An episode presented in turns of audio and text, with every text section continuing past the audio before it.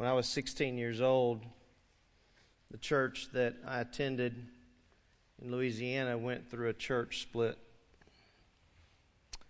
It was one of the most troubling times for myself as a believer, really, not just as a teenager.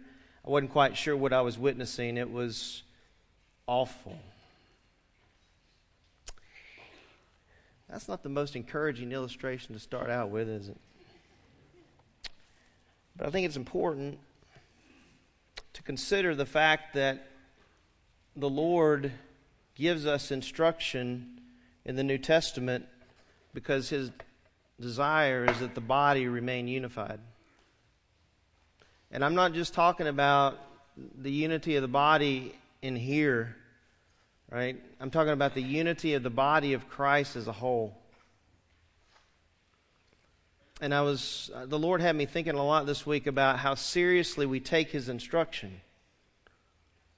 That we need to really measure the fact that every single Sunday or Wednesday or whenever we have the opportunity to open God's Word, it is His Word.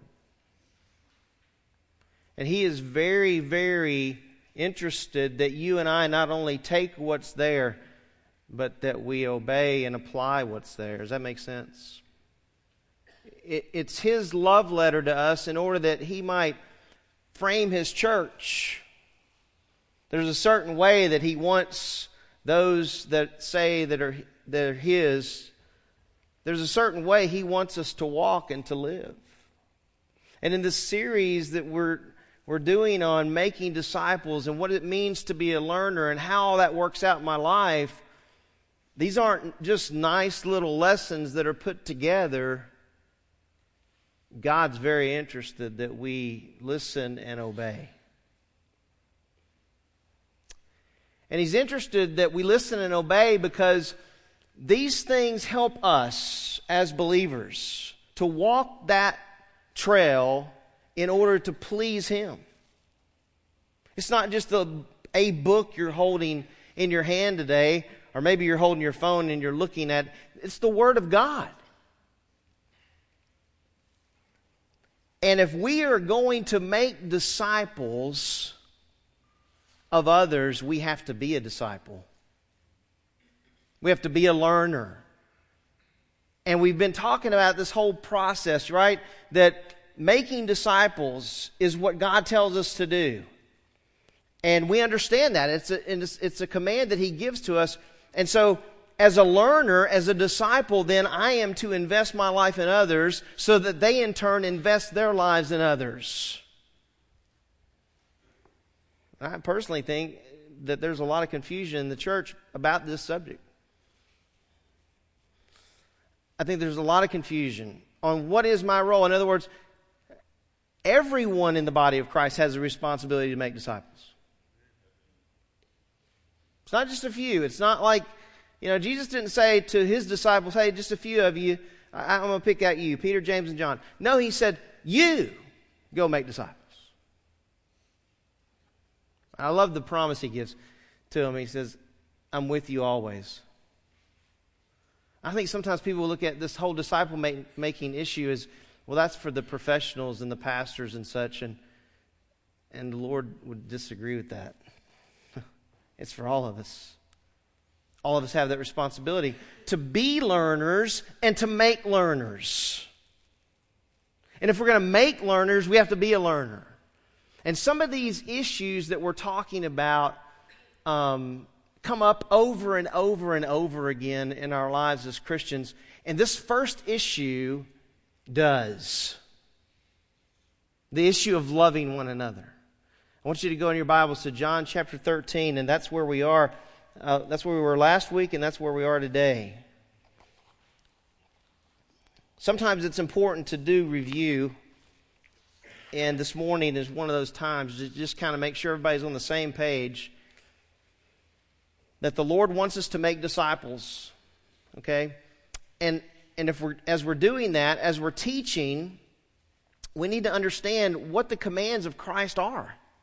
So that we're able to pass that on to those that we're discipling, so that in turn they're able to pass that on to those they're discipling.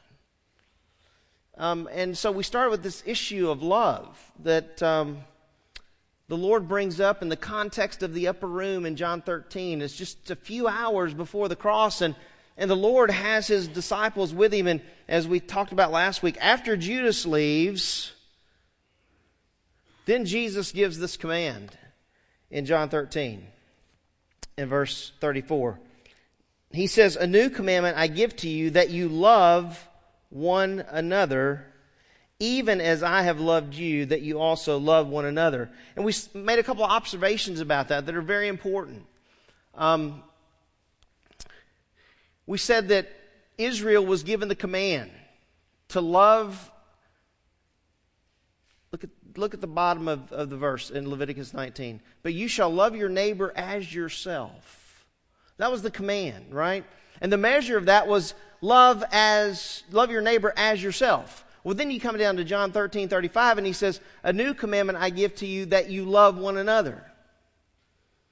So the Lord changes the object from neighbor to one another. And the one another's in that room at that time were those that were true disciples of Christ, absent Judas. I want to give you some other verses. I didn't give these to you last week, but I think they're very important because it's not just a command that the Lord gives to his disciples, but it's obvious that John got it. He got it. In fact, if you were to read First John, he goes over loving one another almost in every chapter. Love one another, love one another, love one another. When I was 16 years old and saw that division take place, man, there wasn't a whole lot of love going on. You know what was going on? A whole lot of biting. Man, people were biting at each other. It was ugly.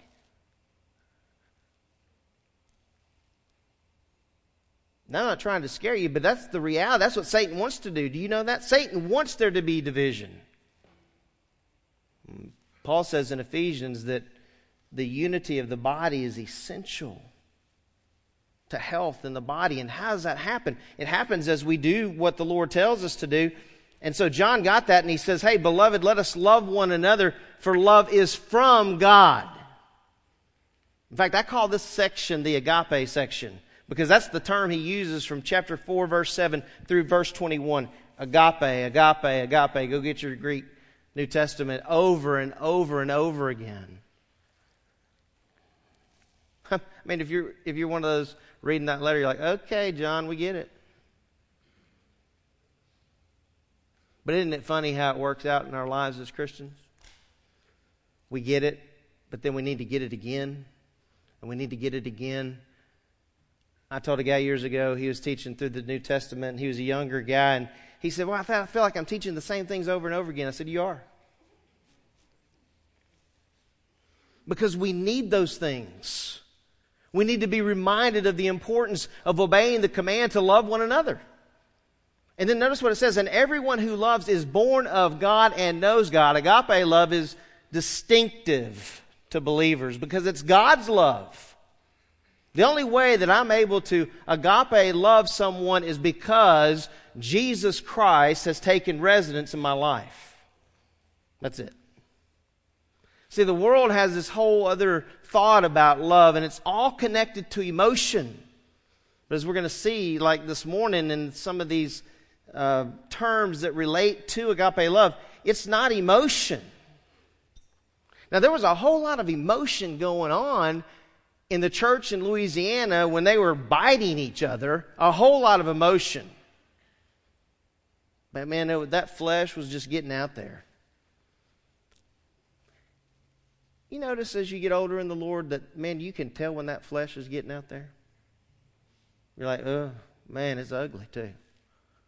So he says, Beloved, let us love one another, for love is from God, and everyone who loves is born of God and knows God. And then he says in verses 11 and 12 of that same chapter, Beloved, if, which is since God so loved us, we also ought to love one another. No one has beheld God at any time. If we love one another, God abides in us and his love is perfected in us. That whole love one another right there twice. We ought to love one another if we love one another. You ever looked around the body of Christ and thought, man, I'm just, nah, that's really, that person's really difficult to love? You should have seen it in that church when they were going through that split. Man.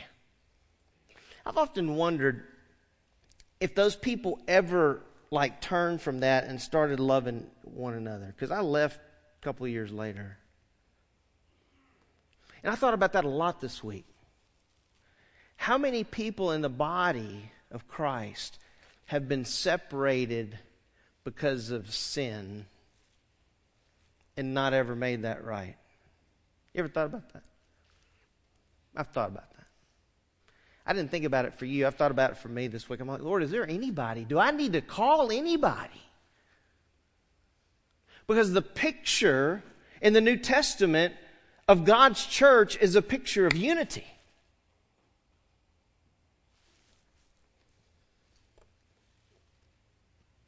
Love one another.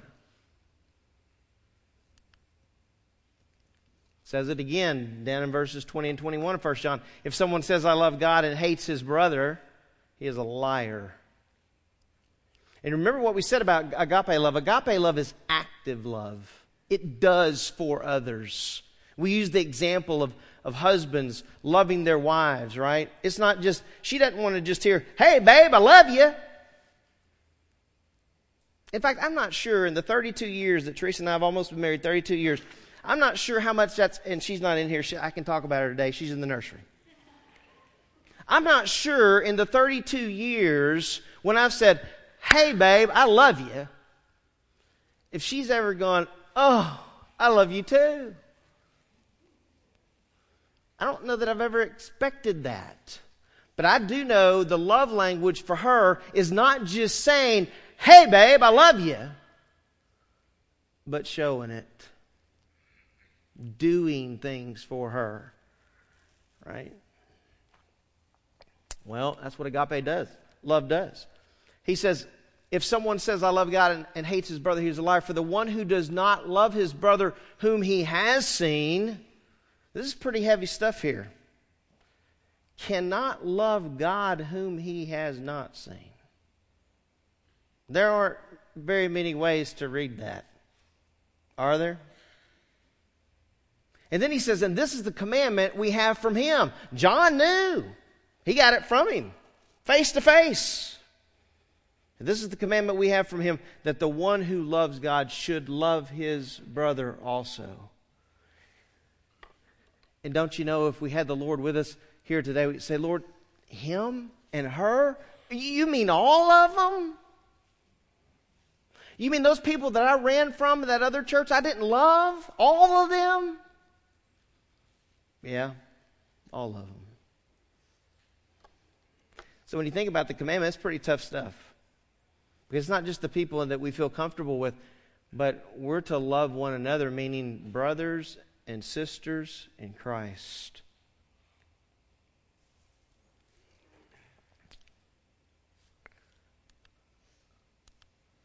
Then we said not only did the object change, but the measure of the love he defines as, as the Lord loved us, right? And so he tells his disciples, verse 34 of John 13, a new commandment I give to you that you love one another. He says, even as I have loved you. That's the measure. So in the upper room, he did what? We talked about it last week. He washed their feet. But then he was about to demonstrate agape love in an incredible manner. He went to the cross.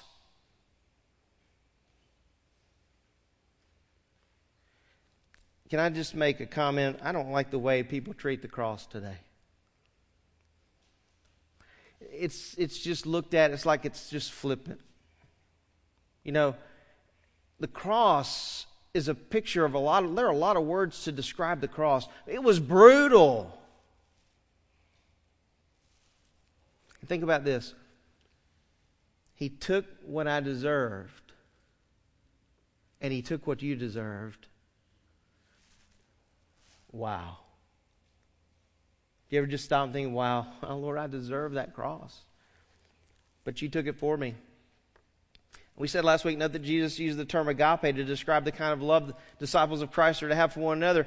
That term agape love, and this is where we pick up for today. Agape love is God's love. It's a sacrificial, unconditional love that is displayed by what it does.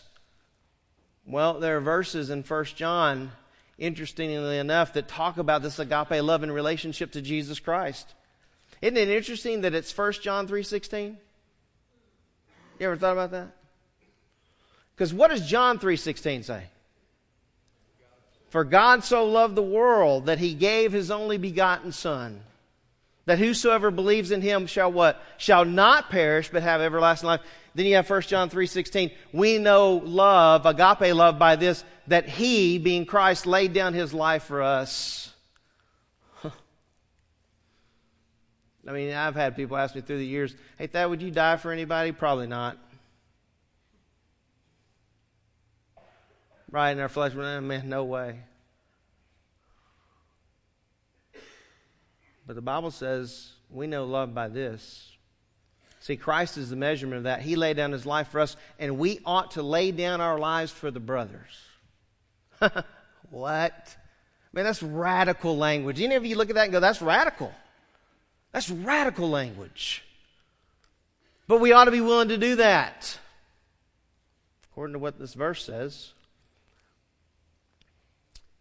In that culture, in that time, people were losing their lives for Christ. It's coming. It's coming. It's coming. Another verse, 1 John 4. By this the love of God was manifested in us, that God has sent his only begotten Son into the world so that we might live through him. And then he says, In this is love. Now I want you to notice this. Not that we loved God. That's not the right order. God loved us first. Right? God loved us first. Not that we loved God. Then he says, but that he loved us. And you look at this demonstration. He loved us and sent his son to be the propitiation for our sins. And you look at that big word and you go, what in the world does that mean? He sent his son to be the satisfaction for our sins. That's what it means. The only thing that satisfied the wrath of God was the blood of his son. That's pretty high price. So, the measure of his love is given to us in 1 John as well. One author put it like this Agape, unlike the other three words used for love in the Bible, is not a feeling. It means doing what is best for someone despite your feelings for them.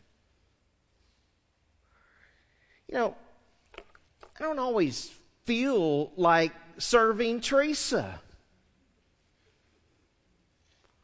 There's days, can I be honest with you? I don't want to serve Teresa. You know what I want to do? I want someone to serve me. That's how the flesh is. But wow, agape love is just a whole different level, isn't it? Let me show you how different the level of agape love is. Let me tell you about this word. All these different characteristics come from this term, agape. So, this is a big word. We need to get to know this word. First of all, agape love is an act of the will, it's a volitional choice. It's like this you get up and you make the choice to go to work. You say, Well, no, I don't. I have to be there. No, you make that choice, don't you? You ever wake up and have a headache? Wake up, have a stomach ache? Yeah. You make a choice. It's an act of the will, it's a volitional choice. Ultimately, as one theologian put it, it's an act of obedience. So then I get up every morning and I say, Lord, with your help, because I want you to understand this, guys, agape love is impossible without the help of the Holy Spirit. Okay? So if I'm to have this agape love, which is apparent from 1 John and from Jesus' command, the only way that's going to happen is if I get up in the morning and say, Lord, help me to love your body, because that's what it is. It's His body. Help me to love your body today.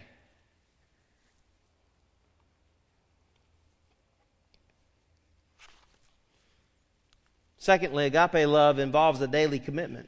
It's a daily commitment. It's an everyday, day in, day out. It's the same thing that uh, Paul talks about in Ephesians chapter 5 when he says, Be filled with the Spirit. You know, being filled with the Spirit is to be under the control of the Spirit, and that's every single day.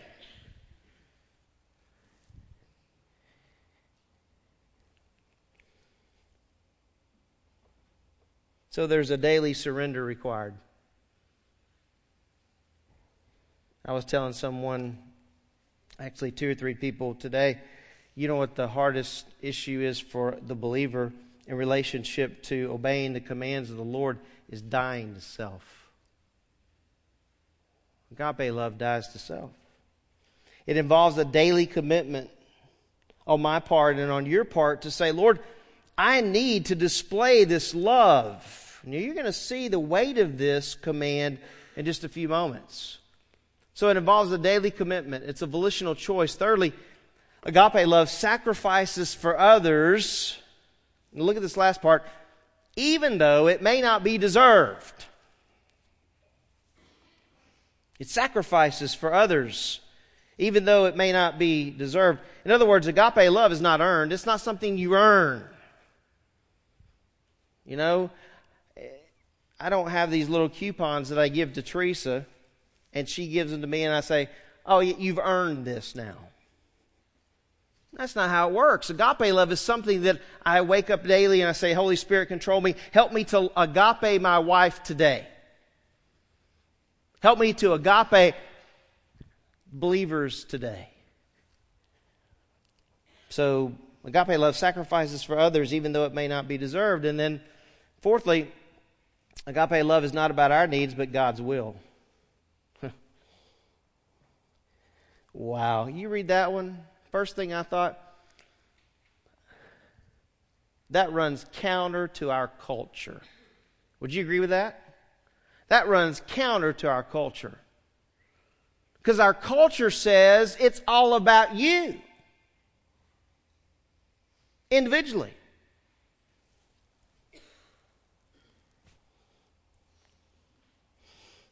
You ever watch the movie Hoosiers? It's a great movie. If you never watched it, go get one of those, what do you call it, red box thing and get it. Great movie.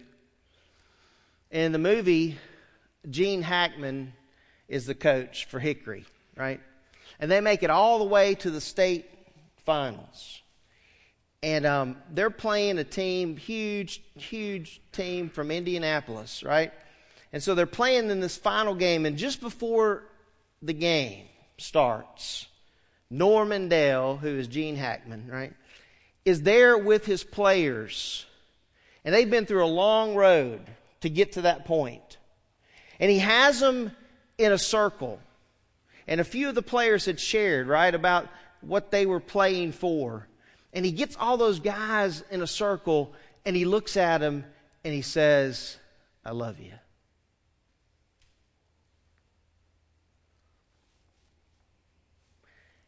I thought about that. I thought, wow,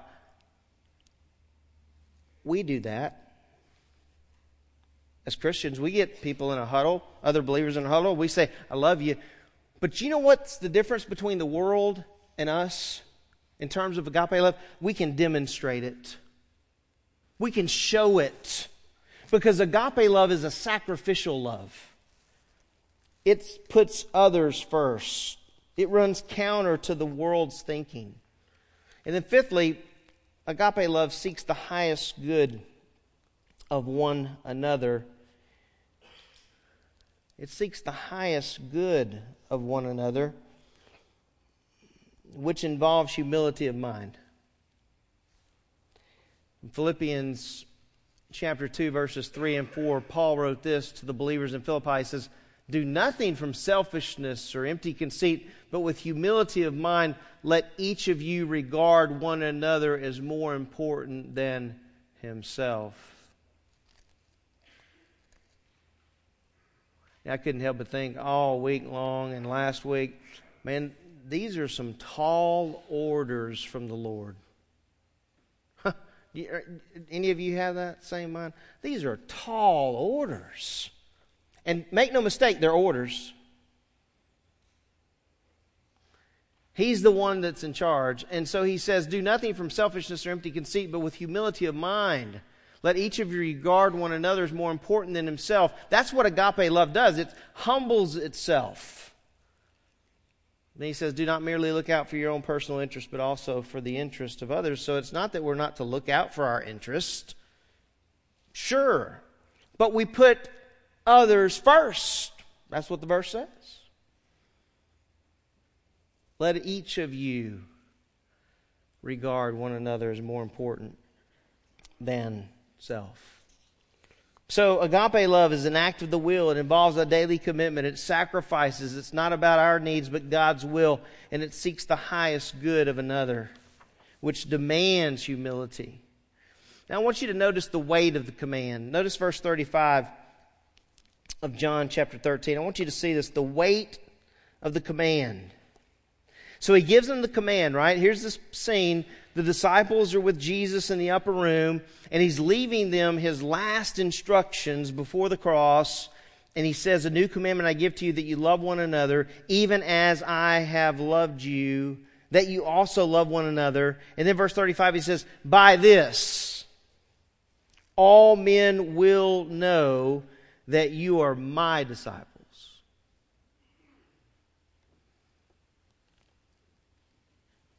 Circle that little phrase, my disciples.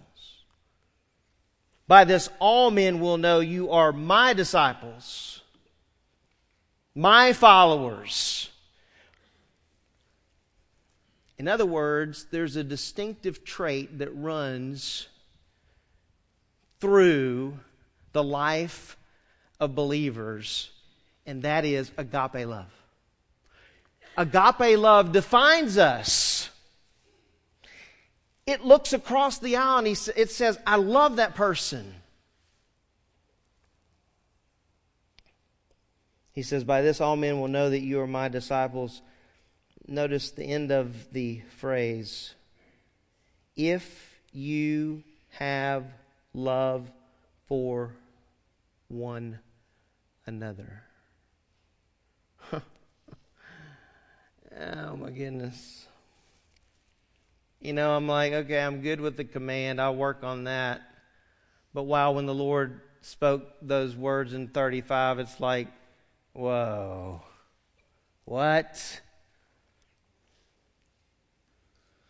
The command itself is impossible to fulfill without the Spirit. And then the Lord adds on top of that, and He says, Hey guys, by this, all men will know that you, plural, are my disciples, my followers, if you have love for one another. You ever wonder how the world sees the church today?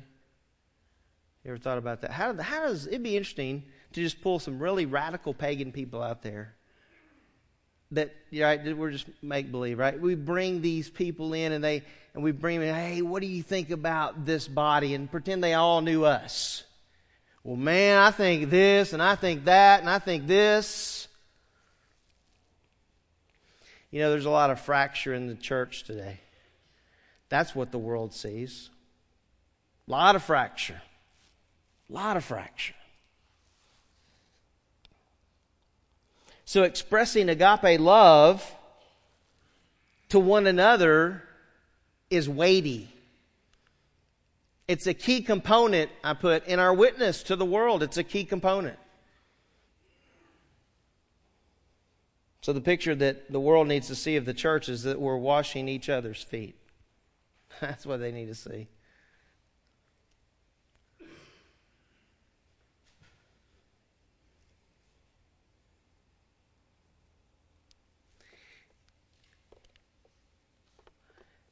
Look at verse 35. He says, By this all men will know. That word know in 35 is an interesting word. It does not refer to theoretical knowledge, it's not theory but to knowledge gained by first hand, real life observation. You know, the world sees us loving on one another when there's a funeral. You talk about good opportunities for the world to see love expressed where we're rubbing shoulders together. Not everyone who attends a funeral is a believer. A lot of people need to hear the gospel.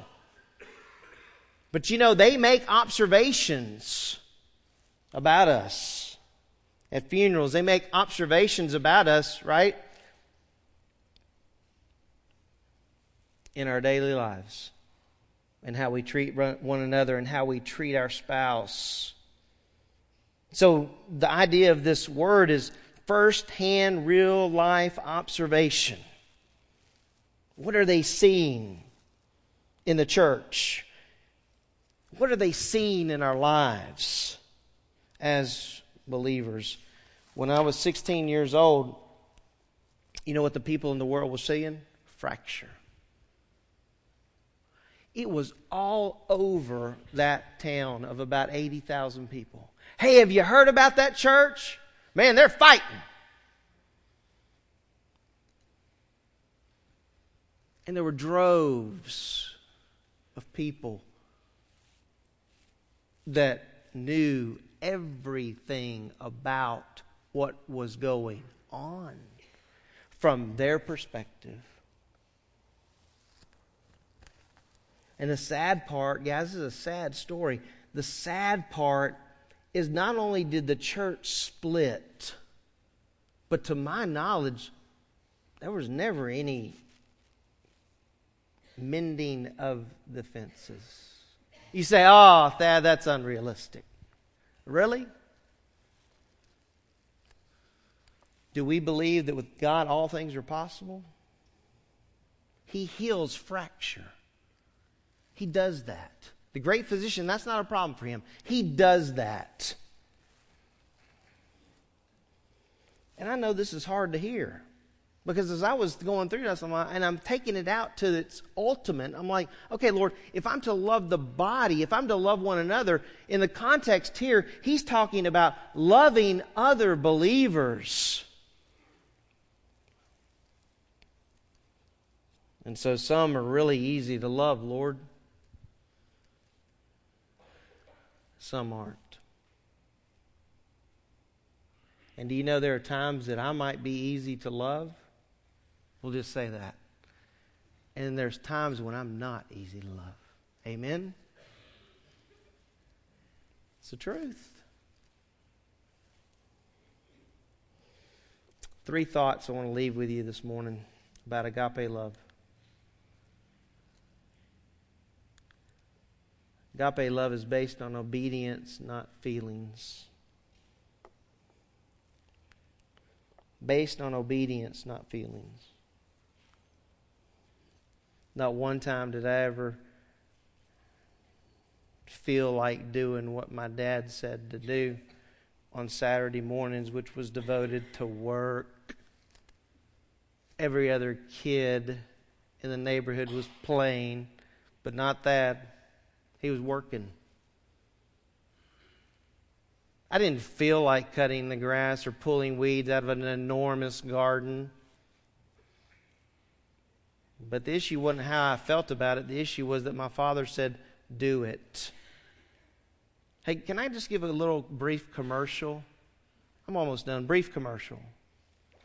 Kids, it's not optional to obey your parents unless your parents are telling you to do something outside of the will of God, right?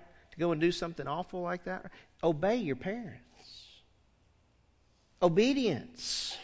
You might not, you, you're not going to say, well, Dad, I just feel like taking that trash out today, man. That's awesome. I feel like dusting. I feel like that. No. Who wants to do that? But it's obedience. And it's the same with our Heavenly Father. We can be honest, right? And say, man, Lord, I, I don't really want to do this whole love thing. If that includes the whole body. I mean, I'm good with it if it's this section and this section, but these people? That, I mean, isn't that how it happens, though, in just real life? I didn't like this lesson, and you probably don't either. Man, it was, it's rough when you think about the scope of it. Secondly, agape love is complicated by our self absorption. oh my goodness. I don't know who wrote the song, but the country song, It's All About Me. Wow, that really describes our culture well. Don't know who wrote it, don't know who sang it, but they did a good job. Because it is all about me and our culture. But you know what Jesus was telling? Now, listen to me, this is very important. You know what Jesus was telling those disciples in the upper room? It's not about you, it's about the one next to you.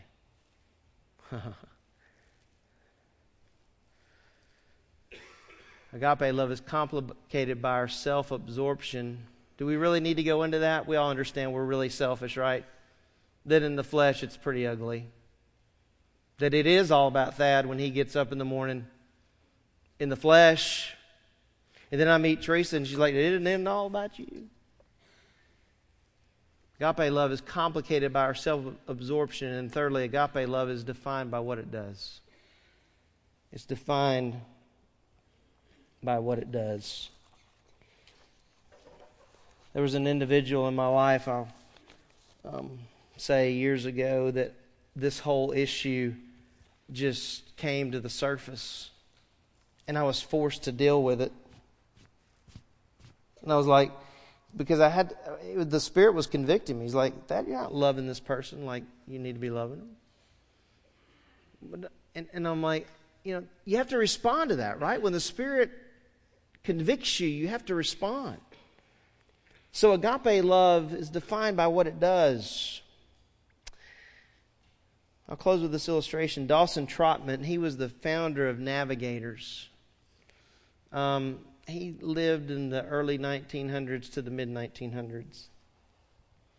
He was on a visit to Taiwan on one of his overseas trips, and he was going back into the villages with one of the national pastors to just have time with the, the pastors and try to encourage them and teach them. Well, on the way out to these villages, the roads were muddy and they were wet. And so he's walking along with this national pastor and they're getting wet and they're getting muddy, but at the end of the road was all these pastors that needed that encouragement. So, sometime later, after Dawson went back home, the Taiwanese pastor was asked the question, What do you remember most about Dawson? And without any hesitation at all, he replied, He cleaned my boots. Now we look at that and we go, ah, oh, he cleaned my. boots. That's what agape love. It does. It does. May the Lord, by His Spirit, help us to love one another with the love of the Lord Jesus Christ. Let's pray together.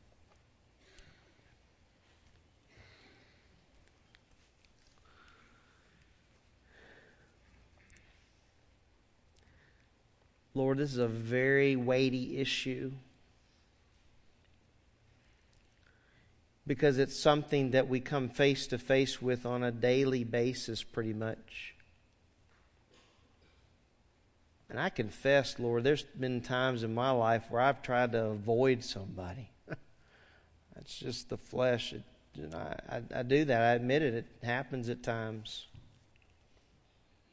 But Lord, I know that's not what you want. You want me to express my love to others the way that you loved us. Lord, you gave yourself up for us. And when I think about it in terms of the fact I did nothing to earn that, I'm a filthy rag. And yet, Lord, you loved me so much, you went to the cross and you paid the penalty. You paid the debt that I owed for my sin. There's no way I could even make the payment. you made it for me. Can I just thank you for that, Lord? Thank you for making that payment for me. Thank you for giving me a picture of what agape love does. It does the hard things. And Lord, we admit that we're, we like being comfortable. And yet, Lord, sometimes it's good for us to be uncomfortable. Because that's when we know, Lord, that you're working in us to refine those things in us that need to be refined. And I say, first of all, I need help loving these believers in Christ in this room. I need your help. And I need your help to do that beyond the walls in your body. I need help to do that. I cannot do that on my own. Lord, when I think about life, the things that people say in their last few hours, we pay attention to, we can recall. In the last few hours of your life on earth, before the cross, you told your disciples to love each other. And then John repeats the command over and over and over and over again because I believe he understood division. And he understood at the same time the importance of unity. And I pray that you would help all of us to maintain the unity of the Spirit and the bond of peace by your Spirit, helping us in our everyday life and walk. Thank you for everyone assembled here today. May we obey the commands that you've given to us. In the name of Jesus Christ, I pray all of this. Amen.